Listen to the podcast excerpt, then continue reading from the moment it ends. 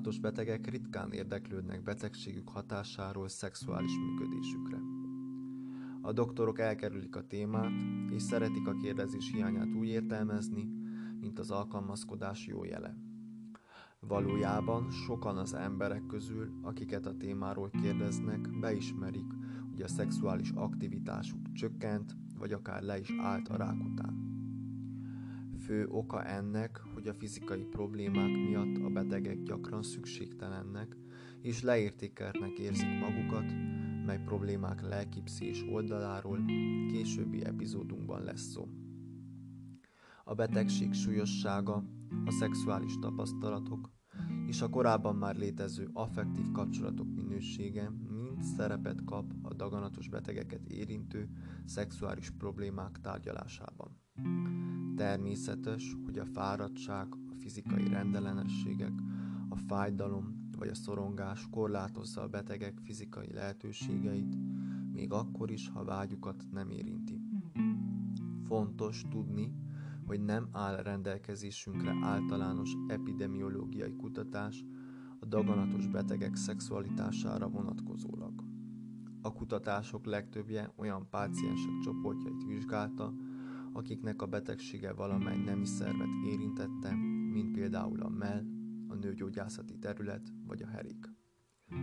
A probléma azonban szélesebb és nem korlátozódik a nemi szervek rákjára.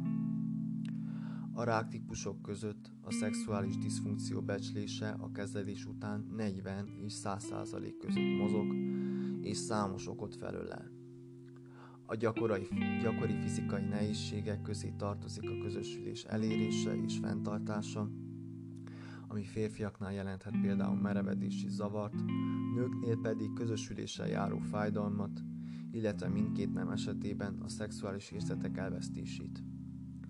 Pszichológiai hatások befolyásolhatják, hogy a beteg mennyire érzi magát kívánatosnak, ami kapcsolódik az egyik leggyakoribb szexuális problémához, a szexuális tevékenység iránti vágy elvesztéséhez.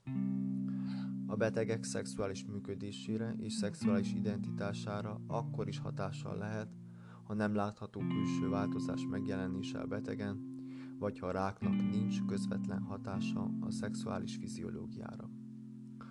A szexuális problémák a betegség lefolyása alatt bármikor kialakulhatnak, beleértve a diagnózist, a kezelést és az utánkövetést. Kutatásban vizsgáltak betegeket, akiket úgy választottak ki, hogy különbözzenek a tumor helye, kezelési pályája, mint újul diagnosztizált, kezelés alatt lévő vagy utánkövetés alatti, a részvevők neme, faja és iskolázottsága szempontjából.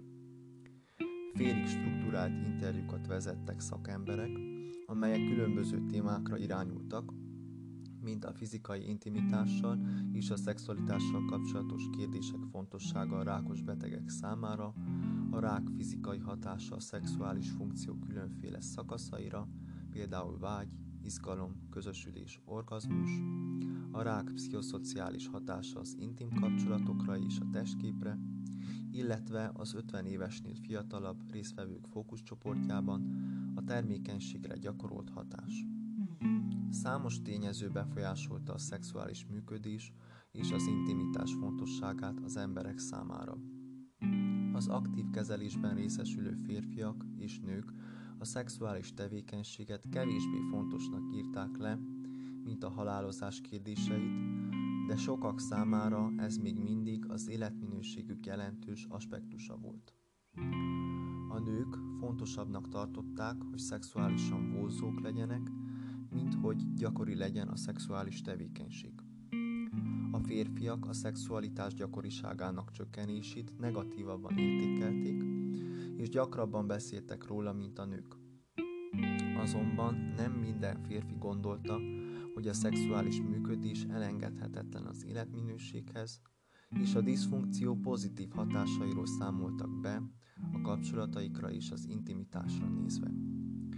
Néhány férfi a szexuális tevékenységben a legnagyobb jelentőséget az örömszerzésre helyezte a partner számára. Azon nők, akik fizikai intimitásra vágyó partnerrel rendelkeznek, fontosnak tartották a szexualitás funkcióit. Amikor azonban mindkét partnernek olyan betegségei voltak, amelyek megnehezítették a szexuális tevékenységet, ennek jelentősége. Jelentős vita folyt minden csoportban arról, hogy a rák specifikus tünetei vagy a kezelések hogyan befolyásolják a szexuális működést és az intimitást. A leggyakoribb jelentett tünetek a fáradtság vagy az energiahiány, a kezeléssel összefüggő hajhullás, a súlygyarapodás és a szervek elvesztése vagy hegesedése voltak.